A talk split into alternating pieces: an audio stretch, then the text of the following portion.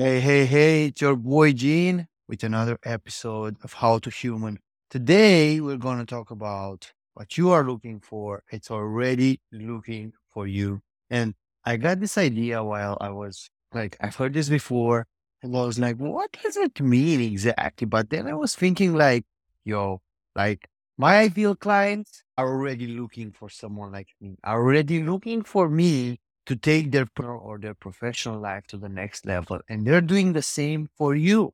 Your ideal partner, I believe, is looking for you because like no one can play the game of you better than you. So your ideal wife, your ideal husband, your ideal relationship partner, they're looking for you because you're their ideal class, their ideal like wife or husband. So stop being so worried about like in, this scarcity. Like this is one lesson that I I come to it time after time after time, and like focusing on what you have, focusing on what's good. I was on a bit of a downward spiral these days where I was like, yeah, man, but I'm 45. I've got nothing to show for it. I've tried so many fucking businesses and nothing has worked to the point where my expectations, instead of like focusing on what's good, I have so much experience. I have nothing to lose. I, I, I'm in a place of so much freedom of creativity. I've met these amazing people on my journey that I like to call brothers, that I'm proud to call brothers and friends. And we have so many magic moments that we've done together that we've created. I've met so many amazing human beings.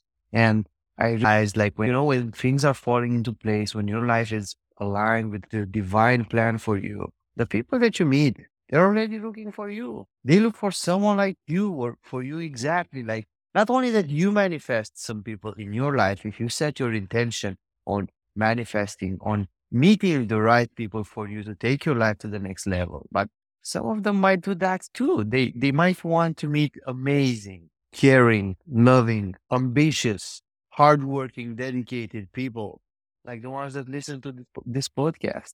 And I truly believe that some of you out there at a certain level, you wanted to hear something like this. You needed to hear something like this. And it's my duty and responsibility to create the context for our ideas to meet, for our like visions and ambitions and direction to create the context for those to meet and to create and to leave the world a better place. And that's contribution. So I'm going to leave you today with, uh, with the intention and inviting you to set your intention to meet the people that are like the most amazing catalyst for your growth, for your peace, for your love, for your joy.